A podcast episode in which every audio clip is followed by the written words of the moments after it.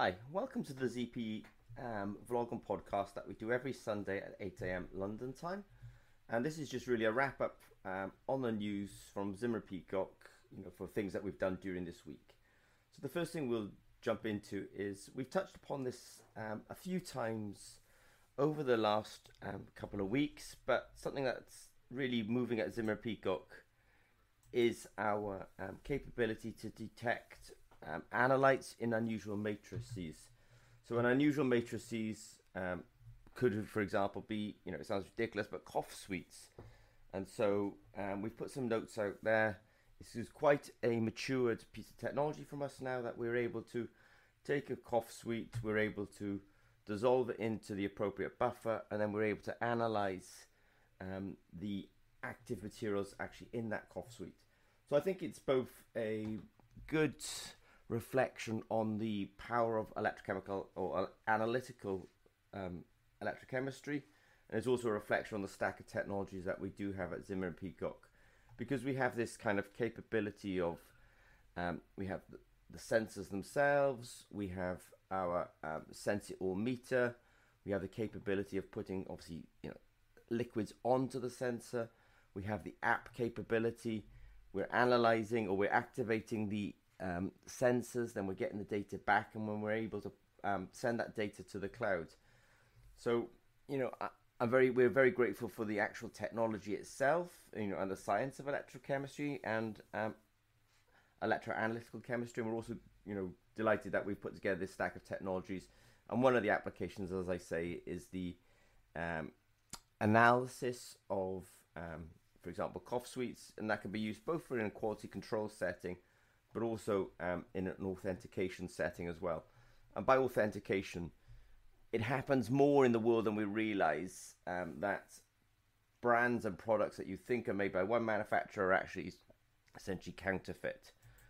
So we're um, delighted to sort of talk about our cough sweet and work there.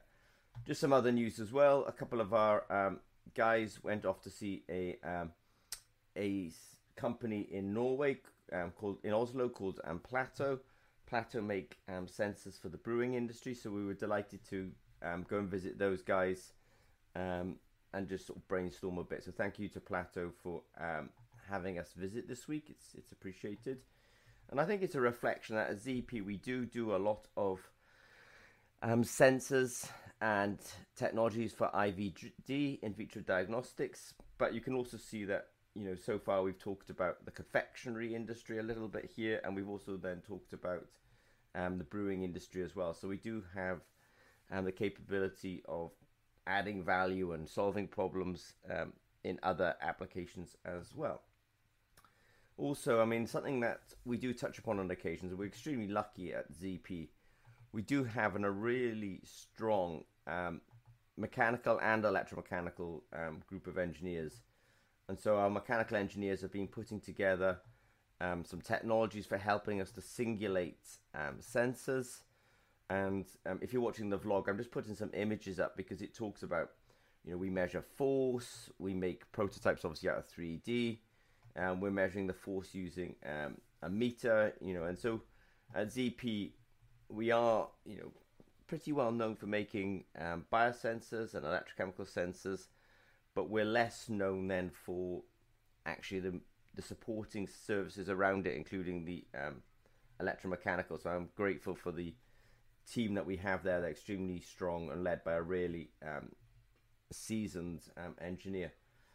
Something else that's really related earlier on to my comments. So we made some comments earlier on about a company called Plato. Plato are really um, associated with um, measuring things in the fermentation industry. We mentioned the cough sweets. Um, something else that we've been working on uh, quite a lot recently as well is measuring what's called the notes or the off notes um, in whiskies. And so our technology offers us a unique perspective into the analytes and the chemicals that are actually in whiskies.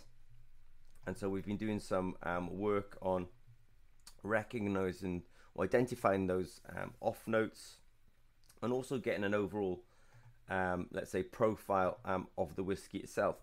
So it does come back to this you know, and it's a, this is a repetition, but at ZP we have the sensors. One of our sets of sensors we call the spectrum sensor. We have our Sense-it-all platform, which is really a set of electronics that knows, not knows, but um, it can drive our sensors. We have our apps, which tell the meter what to do.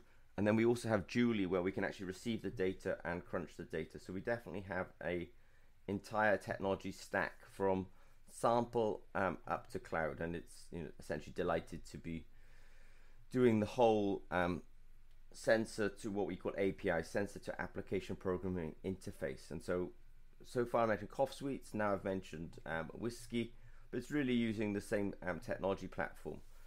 Something that's very core to our kind of, you know, we, we like to support people um, who are trying to develop sensors, and so every week we hold a webinar at 8 a.m. Um, London time, every Thursday at 8 a.m. London time. And there we talk, we answer questions from the community. And this week we had to talk about how to calibrate a glucose sensor. We had to talk about how to make an inflammatory wearable biosensor. We talked about detecting pesticides, antibiotics, and hormones.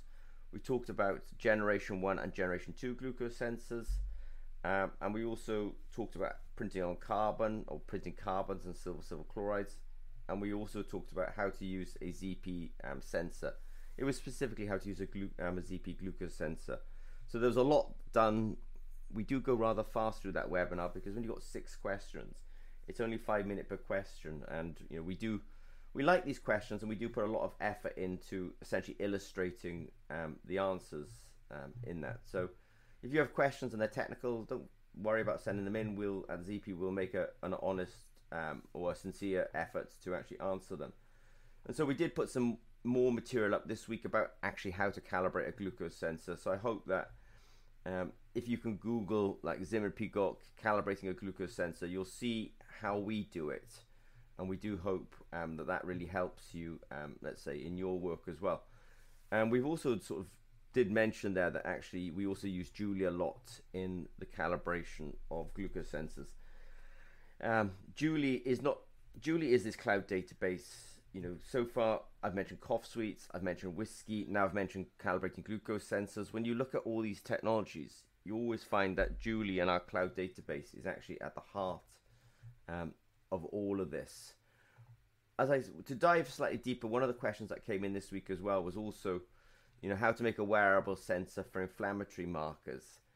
And it's actually, you know, it's very doable actually to make a sensor for inflammatory markers. I think that, you know, they were, um, they were interested in IL six and TNF alpha and IFN um, gamma, and that's, you know, let's say fine, perfectly fine. We can make wearable biosensors for that.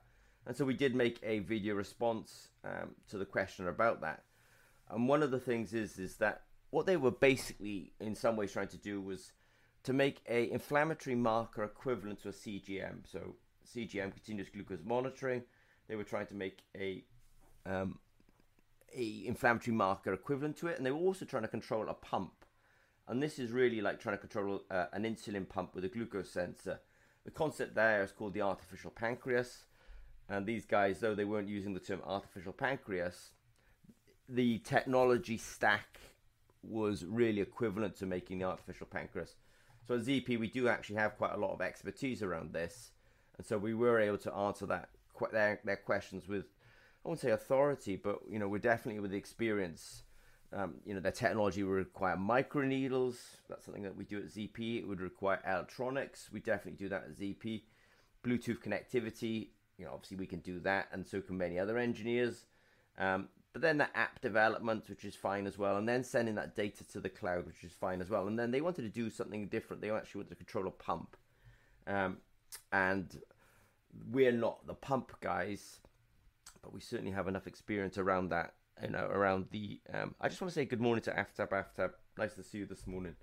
So we definitely um, were a good company to ask about that, and I also gave them a warning that you know companies that work in this space or work with similar technologies like, um, and the company I was thinking of, for example, Biolinq, Aftab, who's online this morning, he knows that, that companies like that, they raise like a hundred million um, US dollars to do these kind of wearable sensors. So um, we like the question, but we also, you know, we, we also give the commercial reality to these things as well.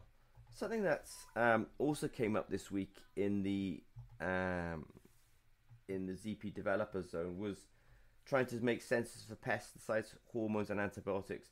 Just want to make it really clear that there is no issue in making sensors for pesticides. Um, I don't want to trivialize it, but um, a lot of um, pesticides, for example, are glyphosates. Glyphosates are um, intrinsically electrochemically active, so there is no issue in making sensors for them. Um, I think what happens a lot of the time is the people who are really interested in making sensors for, for example, pesticides, are strong in the academic world, but they're not so much in the commercial world, and so it's actually it's the business case. If you make a sensor for glyphosates, somebody has to go out there and actually sell it. And so the technology itself is really of no issue. So, for example, if somebody came to me and said, I want to make a sensor for glyphosates, I would say, go to our spectrum sensor. Um, the spectrum sensor is broadly applicable and it will pick up glyphosates. Also, use our Sense It All platform. And if they work with us, we'll be able to tune the Sense It All platform to work with the spectrum sensor to actually detect glyphosates.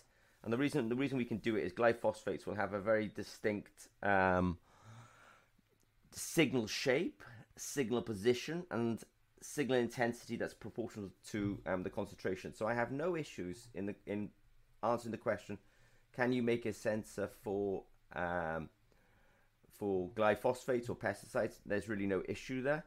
Um, they were also asking about um, hormone sensors, and we actually do have a lot of hormone sensors: testosterone, androstenedione, cortisol, um, etc. Um, and then we also have they were also an- interested in antibiotics, and um, I'm also very interested in antibiotics as well. Um, I didn't link to it, but antibiotics are very what I would call aromatic. that just means they have benzene rings. They do have a lot of um, how would I describe it? They have a lot of heteroatoms. These are things like um, nitrogen and um, hydrogen. Uh, sorry, not hydrogen, nitrogen, oxygen, um, for example. And so this makes these molecules quite electrochemically active. Um, so I sort of say it that if people are interested in understanding antibiotics, either in the medical application or in the environment, really no issue we can use our Spectrum sensor and our Sense All platform for doing that.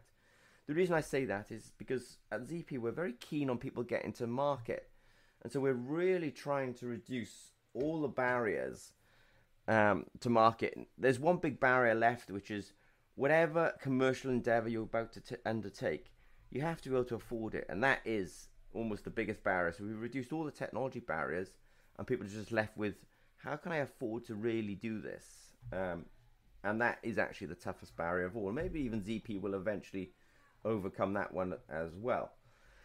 Um, also, you know, we are very um, interested in these technical questions and these technical challenges that come in as well. So we are very interested in the idea of, um, at the moment, a lot of um, glucose sensing technologies that are out there are what we call generation one glucose sensors.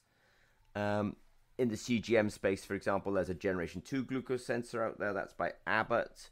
They use some IP um, that was originally developed um, at University of Texas by a guy called Adam Heller, and he uses osmium complexes. And so they're using a mediator, so that would be described as a Generation 2.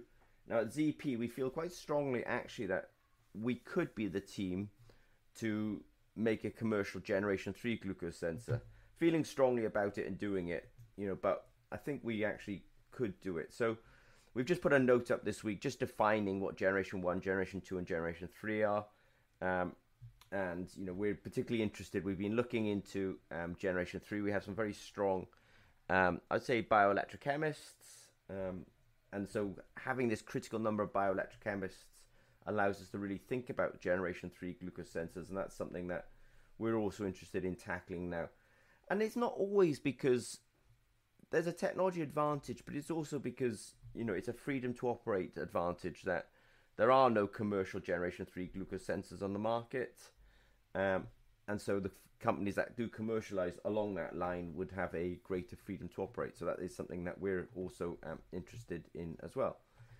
Um, getting near to the end here, but um, at ZP we do have um, some facilities in Norway, and this week there was something called Made in Horten, um, where visitors from across Norway actually there was um, we had a, a, lot of people coming from NTNU, which is a I think is really an excellent university um, in a city called Trondheim in Norway. So they came. We also had people from the local um, community as well come in, and we were just showing people essentially what we do at Zimmer and Peacock, and the whole thing is kind of made in Horten. Um, it's very well organized, it's very well attended, and ZP were delighted to have um, delegates, not delegates, but attendees come in um, and visit us. Um, just lastly, every week, um, we at ZP, continuous glucose monitoring is a continuous process for us. And what I mean by that is um, whether we're working on client projects or actually we're also doing a project with the Norwegian government, it does not stop our continuous glucose monitoring um, efforts. And so we just put some um, up some images um, this week of our work, and I think it's particularly sort of interesting because you know we've we sort of moved on from the glucose stage now, and now we're just talk, dealing with the um, communication stage of it. So at ZP we make a lot of CGMs. This is not a part-time effort. We've always got a full-time team on it, and we are working on the idea now of um, allowing people access to this technology um, so that they can do um, studies as well. This is not for human use, but these are CGMs that can be used um, in vitro or maybe in animal models um, just for understanding um, glucose. So um, I'll sort of do a quick, a very quick um, wrap up and be very, you know, thankful and you know, with people's time and giving it to us this morning. So if people have a vision that they want to do the analysis of some sort of analyzing food, please understand that this is something that we can do, and the cough drop work that we've done this week is a good um, illustration of it. Also, know that you know it's not just food, but it's also beverage. You know, the analysis of analytes in whiskey, yes, we can definitely do that. Um, we're also, you know, what makes us as strong as EP is not just this um, capability of doing um, electrochemical biosensors; it's also the mechanical team that you know that are that go around it Obviously, if you have any technical questions of ZP, I know I say it, but every week at 8 a.m. London time, we do a webinar. I think we answer all the questions that come in. You know, we'll do a quick, you know, response and try and do some illustrations around it. You know, and so we've answered questions about calibrating glucose sensors, how to make wearable inflammatory markers, how to detect pesticides, hormones, and antibiotics. Um, and we've also discussed generation one and generation two um, glucose sensors in that um, webinar this week as well. And obviously, we've also revealed now that the whole technology stack that we've been putting together for measuring um, the glucose in fish, we're also um, making that available now for people who want to do you know general CGM um, development. So I think it comes down to if you've got any questions of um, ZP, as per normal, please don't hesitate to reach out to us. I wish you all a good week. After take care. Um, and for us, it all starts again on Monday. But if you have if your weeks started already, then have a good one. Okay, take care. Bye bye.